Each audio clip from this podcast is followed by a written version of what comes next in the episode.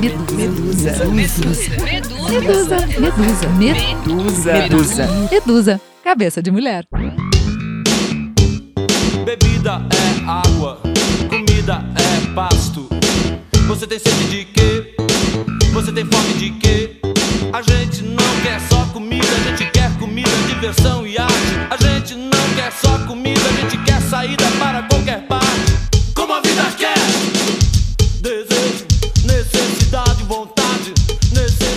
Desejo, necessidade, vontade.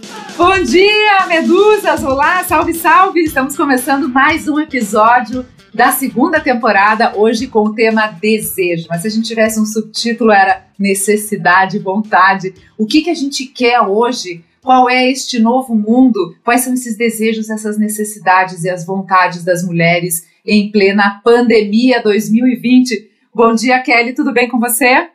Bom dia, gente. Tudo bem? O que, que você quer? Quero vai contar hoje pra gente quais seus desejos, necessidades e vontades. Hum. Quero pijamas novos, bem quentinhos. Uma lista de chás. Não, não é. Mônica, tudo bem? Como é que andam os seus desejos? Ai, os meus desejos andam tão básicos que eu ando meio assustada. Tipo uma noite de sono inteira. Oito horas de sono.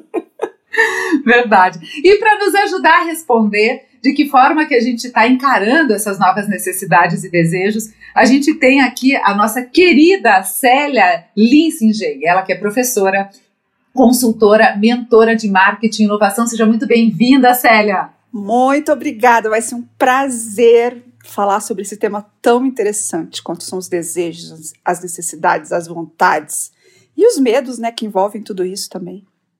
Verdade, porque a gente teve que refazer é, da noite para o dia todas nossas, as nossas aspirações. Então, desde planos, eles foram repensados, as nossas metas pessoais, profissionais e até mesmo questão de consumo. Então, o nosso consumo mudou absolutamente de março para agora. Então, como é que as marcas estão reagindo a isso? Acho que esse é um ponto interessante para a Célia contar para a gente. Mas, assim, principalmente o que está acontecendo dentro da gente? Qual foi essa transformação que fez com que a gente eh, desse valor para coisas que façam mais sentido?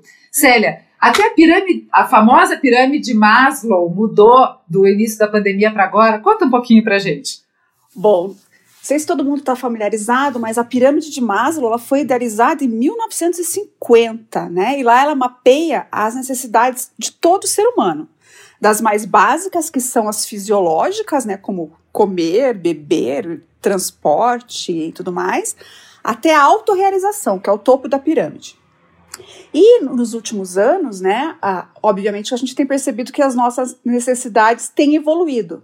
Né? Então o ser humano vai subindo na pirâmide e o que ele precisava para se autorrealizar há 30, 40 anos atrás é muito diferente do que é hoje. E para a gente atualizar a pirâmide de Maslow, né, um, um grande instituto de, de pesquisa e de consultoria modernizou a pirâmide e, e, ela colocou em cada degrau né, daquela pirâmide o que, que a gente precisa para se satisfazer. Então a gente deixou de ser o comer, beber para sentir uh, prazer, para gastar menos tempo nas coisas, que é uma coisa assim essencial que acho que é um, dá um gancho muito legal, né? O tempo que é o que a gente está tendo agora ficando em casa e que às vezes a gente nem sabe o que fazer com ele, é ou não é verdade, né? Inclusive, eu vou fazer um ganchozinho. Nosso te o tempo foi o primeiro episódio que a gente gravou do Medusa tão importante que aí a gente se deu conta o tempo todo do que a gente usa o tempo e a gente pensa e fala no tempo, não é mesmo? Só que era é. pré-pandemia, né? Então era um tempo diferente. ah, é. Aliás, um tempo que parece que nem existiu, né? Assim, eu fico Muito pensando, bom. eu estava fazendo planos para o carnaval na gravação daquele do, do, primeiro, né? E veja, parece que faz foi num tempo passado, assim, numa outra vida até, né? É louco, né, gente? Porque a gente leva. A gente já tá o quê? Quantas semanas que a gente tá nessa? Mais de 12, né? As 15, sei É, lá. a gente vai para cinco meses, né? É, Agora em julho, né? Então, veja, a gente, pra gente, dizem que é pra gente desenvolver um hábito, a gente leva de 10 a 12 semanas. A gente tendo a, criando a rotina, aquilo se Ai, transforma num disso. hábito. Então, isso que a Mônica falou, a gente se habituou, né? A gente acabou se habituando a algumas coisas. E daí, por isso que até que a Mônica comentou, as, as nossas necessidades, a gente não sabe o que a gente deseja mais, que a gente se habituou a um, um ritmo de vida que não precisa sapato alto, que não precisa uhum. batom quase, né? Que você sai que mudou um monte de coisa, né, gente? Quando não tá em casa, tá de máscara, né? A coisa do batom, gente. Quem que não fez isso, Zé? Você colocar batom, bota a máscara e borra todo o batom embaixo da máscara. Né? E os olhos, né? Daí dá vontade de, de, de caprichar mais nos olhos, no, no é, de fazer aquela maquiagem, não sei o que, que vai ser, da, da, né, tá sendo do, do, dos cosméticos e tudo mais, mas é isso. Por exemplo, uma pesquisa saiu, gente, roupas, o estilo das roupas, a, necessidade, o desejo das roupas, a, roupas confortáveis foi lá pro topo da pirâmide, que não era nem entre os cinco mais citados. Agora a gente quer, a gente necessita e a gente deseja como a Kelly falou, pijamas quentinhos e confortáveis. O conforto está dominando. As empreendedoras do Clube da Liz que vendem pijamas, todas estão comentando que tem sido a melhor época da empresa delas agora nesse momento. Faz todo sentido. Sempre tem o lado bom, é verdade. Sempre tem algum empresário, né, algum ramo que está se beneficiando disso. Agora, como é que a gente consegue? Aí eu vou tentar entrar um pouquinho na mente feminina, assim, é, canalizar esses desejos uh, de uma forma um pouco mais elevada, digamos assim. Porque olha só que interessante, eu andei estudando é, na, na, na, minha, no meu master lá, no meu mestrado, e, e justamente a matéria dessa semana era o desejo. E olha o que, que vem. O desejo é o canalizador consciente das carências inconscientes. Profundo e verdadeiro. Porque o que, que acontece? Se nós temos uma carência interna, a gente vai acabar demonstrando isso, externalizando isso através do nosso desejo. É aquilo, então, né? Tem muita gente que fala que quando tá triste vai fazer compras, né? Para oh. suprir. Então você é, comprar algo para suprir uma necessidade que às vezes você nem faz sentido aquela compra, né? Só uma compra inconsciente, algo que você realmente não precisa, mas para suprir uma, uma outra necessidade, um vazio que você está sentindo, e aquilo acaba que em nada, né? Porque não vai fazer suprir essa necessidade, é algo momentâneo ali só. Vai preencher um espaço, né? O desejo também tem uma, uma, uma expressão que eu, que eu acho muito legal Desejo é a nossa necessidade, é a necessidade moldada pela nossa individualidade. Uau. Então, por exemplo, cada um, nós temos, todo mundo tem, tem necessidade de, das mesmas coisas. Assim, basicamente falando, por exemplo, de se vestir, por exemplo, de sapatos. Mas o, o estilo que a gente gosta, né? Que é a expressão das nossas carências de quem a gente é.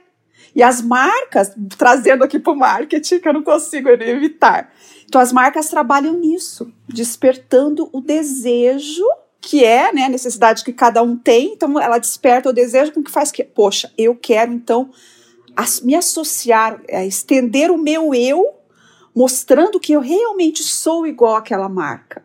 Então eu uso um, eu compro um, um Chanel, que eu estou suprindo uma necessidade de vestuário, mas muito mais que isso, né? Eu estou expressando a minha personalidade, estou querendo mostrar que eu, que eu faço parte daquele estilo de vida, por exemplo. Mas isso cabe ainda no mundo de hoje, você acha, sério? Como é que as marcas de luxo estão sobrevivendo agora? É, o luxo mudou, né? Assim, sempre vai existir aquele luxo ostentação, luxo exclusividade. Eu faço parte de um mundo, né? Os, o, o clube do High Society, a gargalhada que a gente chama, né? Um monte de A na classe. Mas as pessoas estão que estão preferindo exprimir né, a sua individualidade, a sua exclusividade pelo consumo mais consciente e demonstrando a sua superioridade de outra maneira.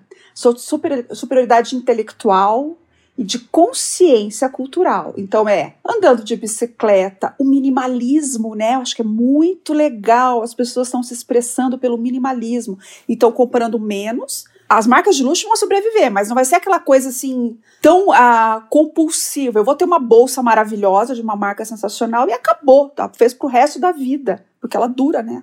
A gente paga para até durar tudo isso. Se não for uma léplica, dura. Ah, bom. Verdade. As léplicas não duram. é, mas assim, aquelas pessoas que usam marcas de luxo para ostentar, para se mostrar e para, sabe? Tá, tá ficando cafona. É ou não é? Vocês não acham cafona? Eu acho. Eu acho. Primeiro Super que assim, cafona. né, quando a gente vai sair com uma camiseta, é bem isso, tá me patrocinando? Beleza, se tiver me patrocinando, né, se quiserem patrocinar nosso Medusa, a gente faz as camisetas com as marcas que forem. Agora, se não, gente, por quê? Por que você colocar essa marca de uma empresa X que não diz absolutamente. Eu acho que a gente busca agora é a qualidade, a qualidade é. do tecido, do corte, se tem caimento, se não tem porque ela vai ter que durar muito mais tempo, não é isso? Exatamente. Só que, infelizmente, isso não, não mudou, viu, gente? Eu, quem eu conheço que trabalha aí nesse mercado de luxo, tá, diz que continua vendendo e muito bem, mesmo com as lojas fechadas, atendendo suas clientes exclusivas, a ponto de a cliente esquecer um óculos caríssimo, na, porque levou só a embalagem, não levou o óculos, o vendedor atrás, desesperado, assim, e ela falou, nossa, ainda bem que você me avisou, porque eu não tô saindo de casa, eu ia lembrar só daqui três meses. Então, que, qual o motivo, né? E, e mesmo assim. Comprar. Né? É muito louco, assim. Eu não sei. Essa, esse desejo eu nunca tive. Eu vou ao Pátio Batel por causa do salão de cabeleireiro, ando naquelas lojas, olho as vitrines e não me desperta o desejo. Isso é uma coisa, às vezes, que me pergunto, assim, por que que isso não me atrai, né? E é uma coisa que não me atrai. Para vocês atrai? Por mais que eu entenda, entenda o conceito e tudo, que tem muita coisa por trás, mas não me atrai para possuir. Eu admiro a beleza, mas eu não gostaria de ter. É, eu acho também, eu também admiro, tem coisas que eu acho maravilhosas, Sim. mas assim, custo-benefício não me leva. Uhum. Não, nem a pensar. E daí é, posso, não, às não, vezes não. eu penso assim, mas será que é porque eu não poderia comprar que isso não me desperta o desejo, né? Então, tipo, ah, já, então não posso comprar, então ok, né? Mas não é assim, não é, eu fico pensando meu, se alguém me desse, né, de presente, será que eu gostaria de usar aqui, aquele objeto? Eu acho que não. E eu também sou assim para joias, sabe? Também. Uhum. Uma, é um, coisas tão pequenas com valor tão absurdo. Eu prefiro mil bijuterias uhum. que você vai trocando. Uhum. Eu, eu, eu, prefiro originalidade. É, eu ia entrar nessa questão. Eu acho que, assim, às vezes é muito mais. Aí acho que caminha também em paralelo com a questão do consumo consciente, né? Que tem crescido cada vez mais, de você valorizar o produtor local e tal. Mas, por exemplo, comprar uma bolsa de couro. Eu prefiro é, bolsa de couro é algo que por si só já não é barato, né? Então, às vezes, uma bolsa de couro, se você for comprar de uma marca autoral, é, que você conhece, pro, é, produção local, que não tem grandes confecções por trás, você vai pagar até mil reais numa bolsa, né? Não é algo também que é barato. Mas ao invés de você comprar uma bolsa lá, da, sei lá de que marca, que vai custar 10 mil reais, eu prefiro, né, se eu tivesse os 10 mil reais, né, uhum. como a Mônica comentou, né, eu pre continuaria preferindo a marca local, porque eu acho que é algo assim, poxa, essa pessoa tá aqui, eu tô vendo, né, tem um ateliê, uhum. ele faz, eu acho que essa questão da história que o produto em si ele carrega é muito mais importante do que você comprar algo apenas pela etiqueta que é feito em larga escala. Eu acho que essa questão da China exclusividade, ainda. né? Porque acaba meio que é, entrando também nessa linha mais de exclusividade, porque como é algo mais artesanal, dificilmente vai ser idêntico um ao outro, enfim. Eu então o teu que... desejo te desperta mais pra, pela exclusividade. Será que é isso, Célia?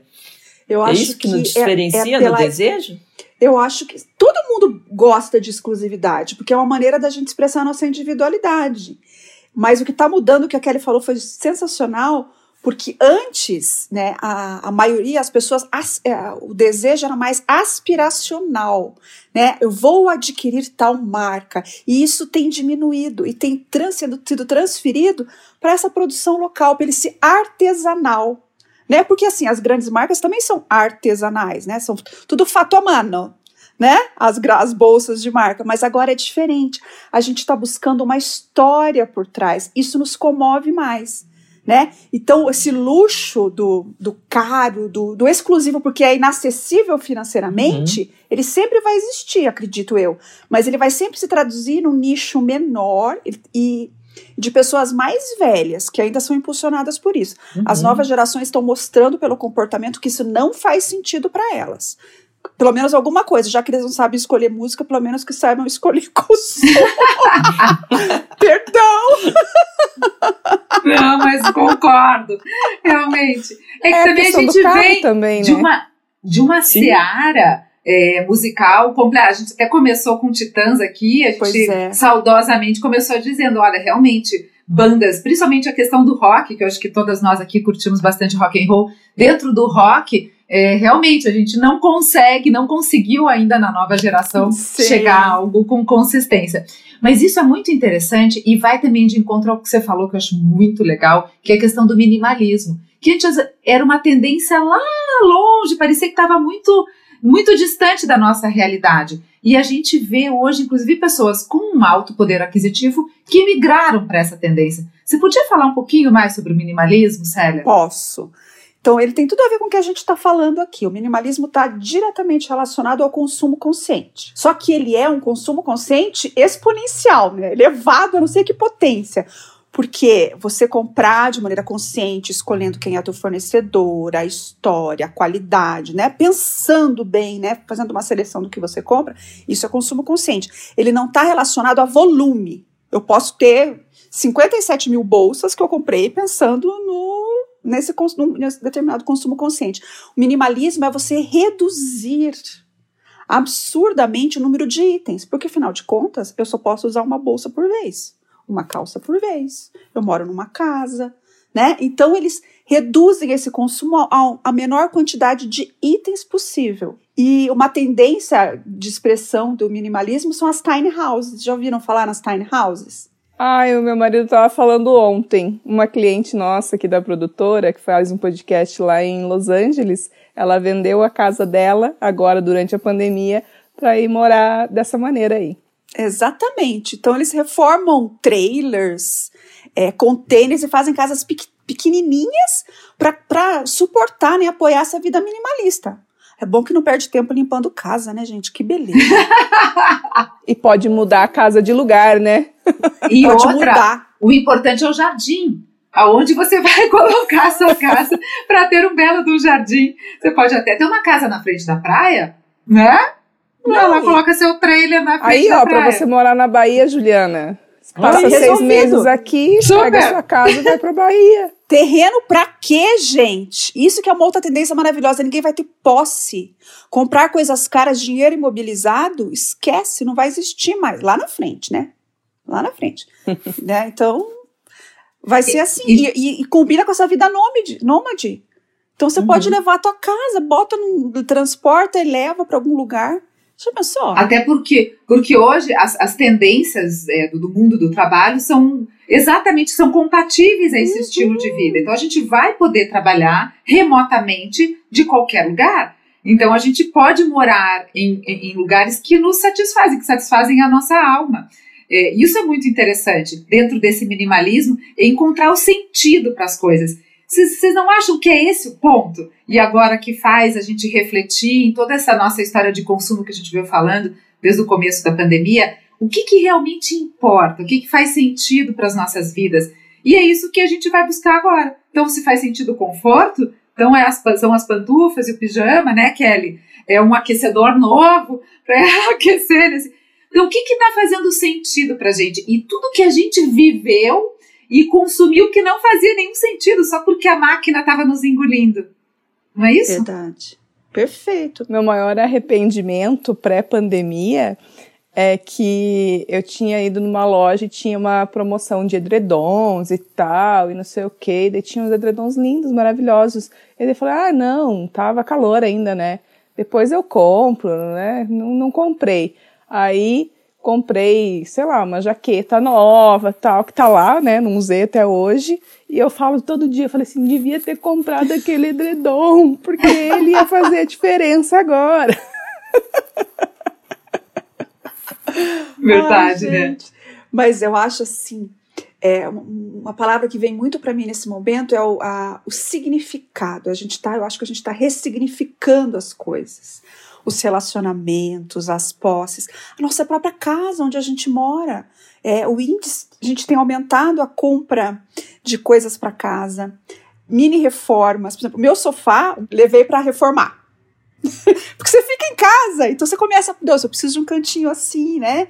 Então, é, começa a te transformar das coisas que estão ao teu redor, coisas físicas, e as coisas, os sentimentos, as emoções, as pessoas com que você convive.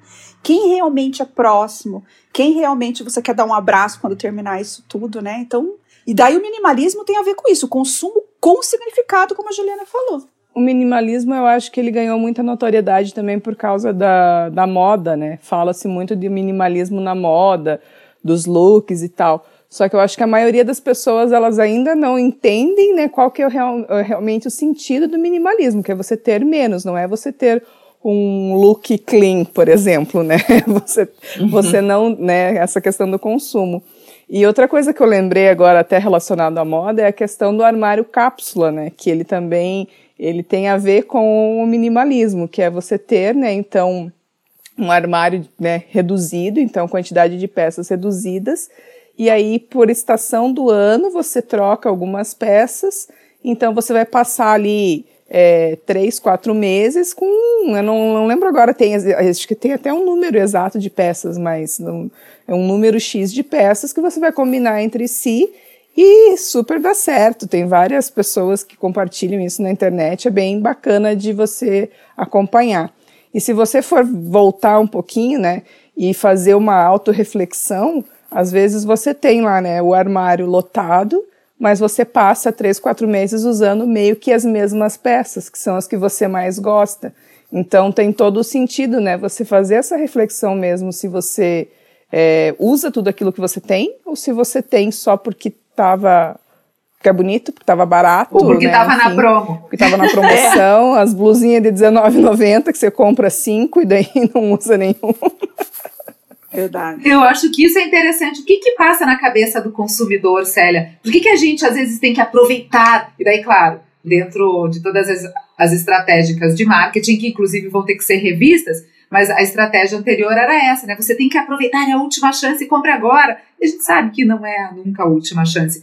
Mas como que é feito lá nos bastidores para que a gente pense dessa forma? Muito legal, Ju. Eu estou bem numa fase que eu estou estudando um monte de. É, lendo muito sobre isso. Economia comportamental. E tem vários experimentos que, que, foi, que vai ilustrar a tua pergunta. Uh, numa, uma grande rede americana, eles vendiam lá, a, a, a, colocaram em promoção a blusa de 200 dólares por 120 dólares. Venderam horrores. Depois colocaram a blusa direto sem promoção por 120 dólares. Venderam quase nada. Então, como funciona pra gente? Meu Deus, é um gatilho mental, é uma, uma coisa assim, é uma, é, eu, eu, as pessoas pensam assim: eu não estou pagando 120 dólares, eu estou ganhando 80 dólares. Entendeu? Então a gente, a gente pensa no que a gente está ganhando se a gente comprar naquele momento. Mas, gente, olha que, que enganação mental que a gente faz. Né? Então a gente não, não, não computa o que a gente está pagando. Não, eu estou ganhando se eu comprar agora. Eu, eu tenho uma filha adolescente e, e ela falava assim pra mim, mãe, mas tá de tanto por tanto, tipo assim, eu tenho que aproveitar. Eu falava, Manuela, mas você não tem que ver o de tanto para tanto, você tem que ver quanto que é o tanto que você vai pagar. Então, assim Eu tenho uma funciona. amiga que tem uma teoria sobre isso, assim, e ela defende essa teoria mesmo, que ela economiza, ela convence o marido dela que ela tá economizando comprando. É, exatamente, ela pensa no que ela tá ganhando, ela considera um ganho o que ela está ganhando entre o preço, da, o preço cheio e o desconto. E não o que ela está pagando. E a maioria das pessoas pensa assim: nós pensamos assim, a gente fica tentado com isso, gente. E a gente se autoconvence, né? Daí você olha assim, não, mas não, mas daí você começa, não, daí você cria toda uma teoria para defender aquilo, que como amiga da Mônica. É, a gente só a gente, a gente usa o racional para justificar, a, a gente usa a lógica para justificar a nossa escolha emocional. Nossas escolhas, 95% são emocionais, puras emocionais. A gente usa, a gente procura lógica para justificar para nós mesmas por que, que a gente fez aquela escolha, entendeu? E daí agora eu vou trazer uma outra reflexão, que você estava falando da economia. É, eu uma vez trabalhei com, fiz um, um, evento com o Carlos Júlio, que ele é economista, ele faz as, não sei se faz ainda, mas fazia algumas participações na CBN. E ele uma vez falou uma coisa super interessante que ficou marcado na minha cabeça. Na verdade, o, o preço que você paga num objeto, vamos supor, eu lembrei de uma bota, foi bem na época que eu comprei a tal da bota, que foi a bota da, dos meus sonhos, que era realmente um valor muito acima, foi praticamente um cachê que eu gastei inteiro na tal da bota. Daí ele falou assim: a quantidade de vezes que você usa a bota, você multiplica pelo valor da bota, e é isso que vai dar a, o uso. Então, assim, vamos supor, a bota custou 500, você usou 500 vezes a bota, então cada uso custou um real. Uhum. Aí ela saiu barata ou saiu cara? Aí você comprou a brusinha de trintão, usou duas vezes porque largou. Quanto que saiu a blusinha? 15 reais o, o, o uso. Exatamente. Então, se você parar para pensar, aí entra a questão da qualidade. Gente, essa frase, essa, essa ideia que, que, que o Carlos Júlio, agradeço é. você até hoje, Carlos. Eu uso aquela bota de quinhentão até hoje. Tá vendo? Ela mais do que se pagou. Não é? é? Então, se a gente fizer esse cálculo, aí entrando também dentro do minimalismo e dentro de toda essa, essa temática que a gente vem trabalhando desde o início do, do nosso episódio, então o que, que realmente traz valor para a sua vida, vai te trazer satisfação? Porque assim, quando você põe aquela bota, ela é confortável, ela, sabe, vai te trazer um prazer emocional, você fala, puxa, que bom que eu comprei essa bota. Então, assim, tudo bem, ela se pagou né, tenha custado um real, 50 centavos por uso, ou sabe Deus quanto que ainda vai durar mais 10 anos. Como que as marcas trabalham isso? Olha, elas têm que elas não trabalham muito essa comunicação, que eu acho que é uma grande oportunidade que elas devem começar a fazer isso agora. Porque esse exemplo que você trouxe, elas acabam é, trazendo outros apelos mais sociais, mais de expressão do que essa economia, né? Percebam isso. Isso não, não, não tem sido é, explorado ainda pelas marcas. Eu acho que é uma oportunidade, Juliana. É. E uh, não, não, não, me, não me lembro de nenhuma marca que mostre você vai comprar agora e você vai usar por tanto tempo, vai ser sua companheira, né? Ninguém, ninguém fala desse uso durável das coisas, né? Não é um, um apelo que tem chamado tanta atenção das pessoas. Agora, uma outra coisa que você me fez lembrar, se essa tua bota, que você pagou caro, se ela fosse desconfortável, a tendência das pessoas, quando elas compram algo caro, mesmo que não dê certo, elas, elas se forçam a usar aquele sapato apertado. Eu paguei caro, eu vou ter que usar agora. Tem esse lado, sabe? É que a gente chama custos, custos afundados. Tem essa expressão Nossa, aí. que horrível! É. Se você gasta em alguma coisa, investe em alguma coisa e tá dando errado, mesmo em empresas, você está fazendo uma campanha, você tá, você gastou tanto em alguma coisa, você fala assim, não, o melhor, é, pela lógica, era parar de jogar dinheiro naquilo como você já investiu muito, as pessoas ficam na inércia de não, não quero perder mais. Vou parar e vou começar de novo. Não, elas continuam investindo naquilo que não dá certo, porque elas já investiram muito. Então dá medo. Sabe? As pessoas têm aversão à perda. E tem o um apego emocional também, né? É. De você ter investido não só dinheiro, mas tempo, enfim, naquilo, e você quer que dê Exato. certo em algum, algum momento. Mesmo então que continua. Mesmo que todos os sinais estão jogando na tua cara que não vai funcionar. E falando da blusinha de 30 reais, Ju, é, percebam que tem marcas, grandes marcas internacionais de fast fashion que estão indo à falência. Por, por causa dessa nova mentalidade. Né? Justamente por conta disso, assim. É, e principalmente começaram a vir na falência pelo consumo lá fora, que pesquisou-se com, por exemplo, com jovens ingleses, eles preferem muito mais gastar numa experiência do que numa compra assim. Então eles preferem pagar 100 libras num jantar temático, às escuras, sei lá, com uma história por trás, do que comprar roupa. E faz muito mais sentido se a gente parar para pensar o que, que a gente lembra, o que, que a gente leva da vida. São essas experiências, né? É, salvo que você tenha vivido a experiência com a bota. Ah, isso aí. Você é construir.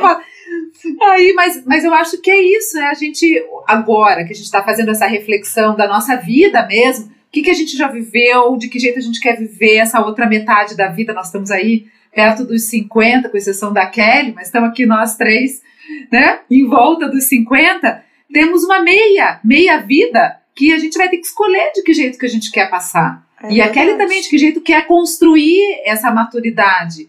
Então, assim, realmente, o que, que importa, afinal de contas?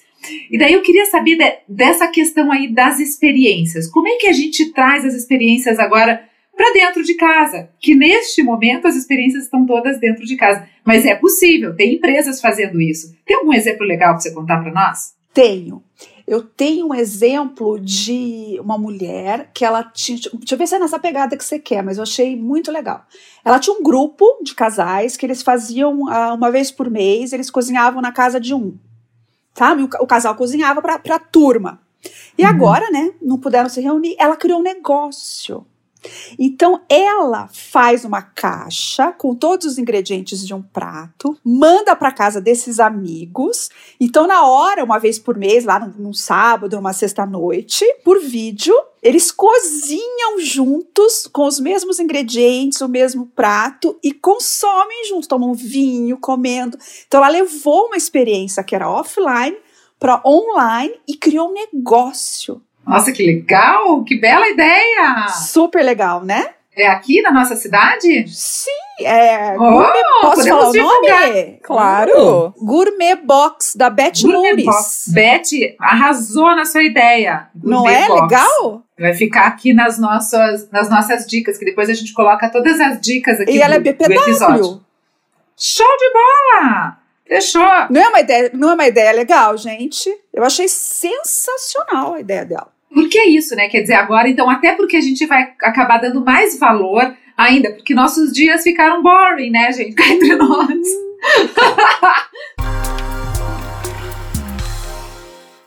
Aí agora eu vou entrar num outro desejo, que acho que muita gente que clicou no nosso episódio, hum, vamos falar de desejo. Olha só que frase interessante. Desejo é uma motivação com nome próprio. Não é bacana isso, oh, né? Essa frase. Adorei, adorei. Que tem a ver com a individualidade, né? Sempre com a individualidade, individualidade. Muito legal. Então, como é que a gente desperta esse desejo de viver? É, até, até desejo sexual, assim. Puxa, como tá difícil a gente, sabe, se despertar e desejar a vida com essa vontade. O que, que a gente pode fazer, meninas? Vamos ajudar aí nossas ouvintes e nos autoajudar também, porque tá num momento meio bege, hein? Olha, Nossa, é. eu, Juliana, você sabe, né? Moro num apartamento bem pequenininho. E assim, a gente mora aqui há sete anos, então antes a gente vinha aqui só para dormir, né? Então passava o dia inteiro no escritório, a Ju e a Mônica conhecem lá, lá, tipo, é tudo aberto, é, árvores e tal, bonito. Então vinha para casa para dormir. E o meu apartamento, ele, todas as janelas dão para a lateral do prédio vizinho. Então eu, ve, eu olho pela janela e eu vejo uma parede bege em todas as janelas. Assim, passar o final de semana em casa, dormir e tal, durante a semana, ok, né? Tipo, vivemos aí bem sete anos. Aí agora, na quarentena, a gente falou, não, não tem mais condições, porque a gente estava realmente ficando mal, porque é um apartamento pequeno, então eu e o, Flávio aqui dentro, a gente, ah, eu agora estou no sofá da sala, né, então é, a gente tem um escritório pequeno aqui dentro, então não dá pra gente dividir, então ou tá um no escritório, o outro tá na, na, na sala, na cozinha, na cama, trabalhando, então estava bem difícil. E aí a gente decidiu, então, alugar um outro apartamento maior, né? Então a gente procurou, tal, estamos tá, em processo. Já achamos um apartamento aqui perto, então tem uma janela grande, tem vista, tem um pouco mais de espaço, né? Então isso eu acho que vai fazer toda a diferença agora, né, nessa questão de qualidade de vida, né? Porque a, a previsão é que a gente vai continuar trabalhando em casa aí no mínimo até final do ano, né? Então a gente está contando com isso aqui. E aí não tem como a gente ficar até mais seis meses nessa situação, né? Então a gente falou, não, então vamos, vamos mudar e aí a gente vai alugar o nosso apartamento e alugar um outro apartamento. Já podia ter feito isso antes, mas a gente não tinha essa necessidade, porque a gente não ficava tanto tempo aqui dentro. Ó a necessidade. A necessidade que gerou esse desejo de um outro tipo, de um outro estilo Exatamente. de moradia. É. Ju, sabe o que eu acho que dá para fazer? A gente sair da nossa zona de conforto, dentro do limite que a gente tem, que é ficar em casa, buscar assuntos diferentes, conversar sobre coisas diferentes, ler sobre coisas diferentes, assistir coisas diferentes, sabe? Acho que se se motivar, buscar inspirações assim, né? Porque aproveitar isso para a gente ampliar nosso repertório e sair do, do nosso status quo, assim. E por mais que os pijamas sejam confortáveis, a gente não ficar de pijama também o dia inteiro, né? Isso faz diferença também, né? né? Porque você faz. acaba. É... autoestima da gente. Sim. Até pra questão do desejo, aí a gente entra na questão Isso. da libido e tal, quer dizer, que você tá dentro de casa com a pessoa. Então, assim, vamos combinar, né? Acorda, dorme, levanta e lava louça realmente, como é que você vai criar Não é favorável, esse, né? desejo? e ainda mais quem tem filhos, né? Que nem a Ju, que tem filha Opa. pequena. Dalice, ela, ela passou uns dois dias inteiros de pijama, assim, é, não seguidos, né? Mas teve dois dias numa semana. Aí eu falei, não, também não dá. Eu falei, filha, acabou. Você pode ficar até, tipo, 10 horas da manhã de pijama, porque é gostosinho, coitadinha também, né? Legal, Sim. uma TVzinha com coberta no inverno. Depois disso, vamos botar roupa, pentear esse cabelo, né? E vamos levantar esse astral. Eu acho que faz diferença sim a questão faz. desse, desse pijama, pijama no momento certo. Então, eu vou contar uma coisa para vocês que é bem legal, que eu é, você falou assim de fazer coisas diferentes. Uma amigona minha, Luciana Biscaia, querida, amada, se estiver ouvindo, um beijão para você, me convidou para fazer parte de um, é, de um clube virtual de cinema. Uau. Então são mulheres espalhadas pelo mundo. Ela mora na Inglaterra, são várias mulheres, né, em vários lugares do mundo, e cada uma delas traz um filme que normalmente a gente não assistiria. Não é que é aquele legal. típico filme.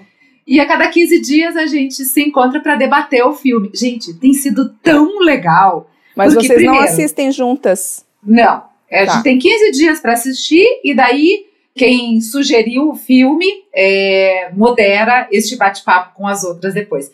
E, cara, primeiro lugar, assim, te abre uma, um outro olhar, porque você não iria escolher aquele filme daquela, né? Por, por uhum. livre, espontânea vontade.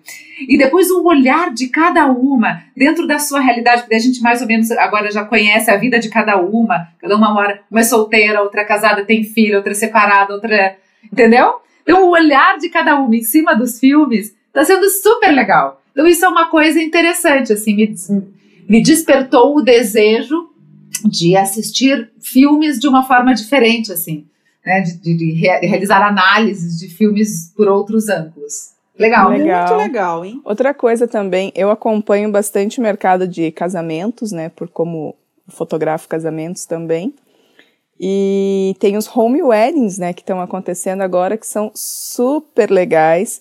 Então, antes já tinha a questão do elopement wedding, que era quando o casal é, ia para um lugar distante, uma montanha, e fazia os votos ali. Geralmente está só o casal e pouquíssimas pessoas juntos, né? Ali, a, madrinhas, pais às vezes, ou às vezes só o casal, um fotógrafo, um videomaker, enfim, um cenário deslumbrante, né? E isso também, é, com a pandemia, acabou, né, ampliando é, esse desejo. Então, muitos casais que tinham esse plano de casar em 2020, não tem como fazer um casamento tradicional, né? Acabou. Então, tem muita gente se reinventando dessa maneira. Então, eles, é, a decoradora vai, faz aquela, aquela produção na, na casa ou em algum lugar ao ar livre, bem linda, né? Então, vai ter um fotógrafo, um videomaker, enfim, que vai lá acompanhar essa celebração. E tem também pessoas fazendo, então, como a, essa questão, bem parecida com o box gourmet ali. Então, eles mandam, né, quando casais que já tinham contratado, por exemplo, buffet, né, então, ah, a gente vai fazer a nossa celebração, a gente vai fazer aqui os nossos votos, vai ser online, né, manda para os convidados, e aí os convidados recebem em casa, de repente, um, uma caixinha com doces ou com alguma é, alguma comidinha ali que ia ser servida no casamento, então todo mundo acaba recebendo e se reúne ali para assistir esse casamento virtual. Isso tem sido bacana também, tem várias pessoas se reinventando nessa maneira. Bem interessante. Meninas, tô chegando aqui, né, naquele momento que, tem que temos que dizer adeus, mas não sem antes deixar umas dicas de ouro. As dicas são filmes, livros, séries, enfim, algo que vocês acham vocês achem que seja interessante sobre este tema e que a gente possa dar continuidade ao nosso bate-papo. Então, para vocês terem tempo de pensar, eu já separei algumas aqui e, sabe, Célia, a gente estava super alinhadas porque eu descobri um site chamada, chamado Minimus Life, minimus.life, que é super legal, que fala sobre minimalismo. E, inclusive, ele tem um podcast. Ah, e eu não posso deixar de dizer que a Célia tem um podcast, olha, a nossa colega podcaster. Então também vamos deixar aqui na descrição do episódio seu podcast para todo mundo conhecer seu trabalho. Então assim, deixo essa dica do Minimus.life, que é bem legal. É, e dois livros, tá, gente? Essa vez aqui vou várias dicas.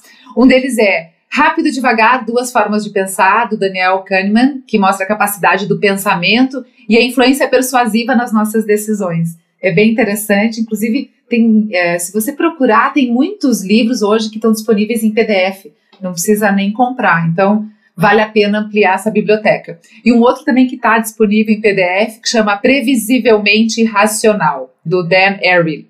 Ele desmonta alguns preconceitos em relação à tomada de decisões que, a princípio, a gente pensa que são racionais, mas na verdade elas são puramente emocionais. Ficam aí as dicas. Legal. Maravilha. Eu, Previsivelmente Racional é um dos meus livros favoritos, super recomendo.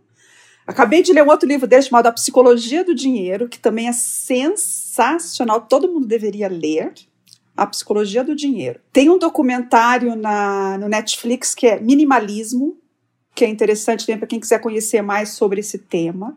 E tem uma série, que está falando de necessidades, desejos de mulheres, que vocês já devem ter assistido. Quem não assistiu, eu recomendo, que é Gracie and Frankie. Já assistiram? Ai, sim, amo. Com a Jane Fonda.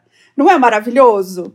Porque ela, elas têm que se reinventar, elas têm que se ressignificar, não por conta de uma pandemia, mas com, sem dar spoiler, porque isso tem na descrição. Com, com 70 anos, elas descobrem que os respectivos maridos têm um caso entre eles há mais de 20 anos, elas se separam e elas têm que totalmente se reinventar.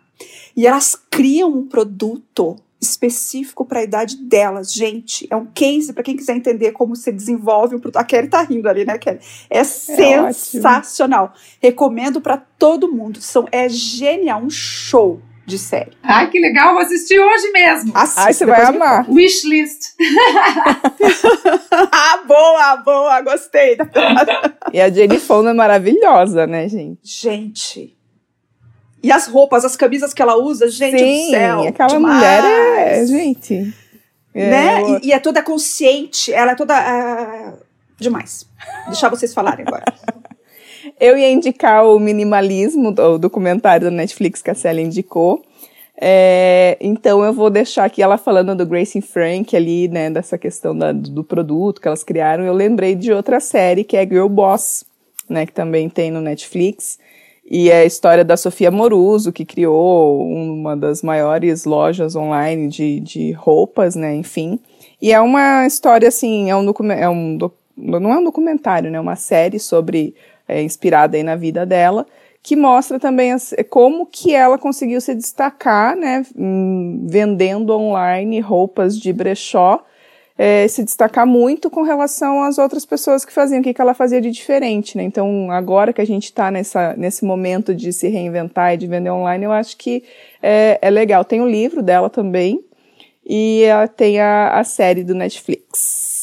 Show! Eu vou indicar, então, ao contrário do minimalismo, uma coisa que me marcou que eu assisti essa semana, que foi a série que fala sobre o assassinato do Versace, interessante, bem interessante, forte de pensar, né, Kelly? Kelly tá fazendo assim com a cabeça, Sim. que eu tô vendo ali, é, de pensar que a gente pode cruzar com pessoas assim, né? É, conviver com pessoas como esse assassino e bem interessante também porque também é, fala um pouco sobre o desejo dele, né, de como se construiu toda essa história até ele chegar a essa obsessão que ele tinha pelo Versace. Então interessante também uma dica. Nossa, curtinha, excelente, gente, dicas de ouro. Bom, chegamos ao final do nosso episódio Desejo, Necessidade, Vontade. Se você tem desejo de conhecer mais, entre lá na nossa página, conheça, enfim, todos os episódios de Medusa. Você tem vários assuntos, já estamos no 13 terceiro, 14 quarto episódio esse, então já tem vários assuntos para você desbravar. Entre também na página da Célia, a gente vai deixar tudo na descrição do episódio para você conhecer também tudo que a Célia faz. É uma grande mentora, uma grande palestrante da área de marketing e inovação. E a gente se encontra, claro, nos próximos episódios. Toda terça-feira sai um fresquinho para você, para a gente soltar essas cobras das suas cabeças. Um grande beijo, meninas. Muito obrigada pela participação aqui hoje com a gente. E excelente semana. Beijo. Beijo. Beijo. Beijos. Beijos. Edusa, cabeça de mulher.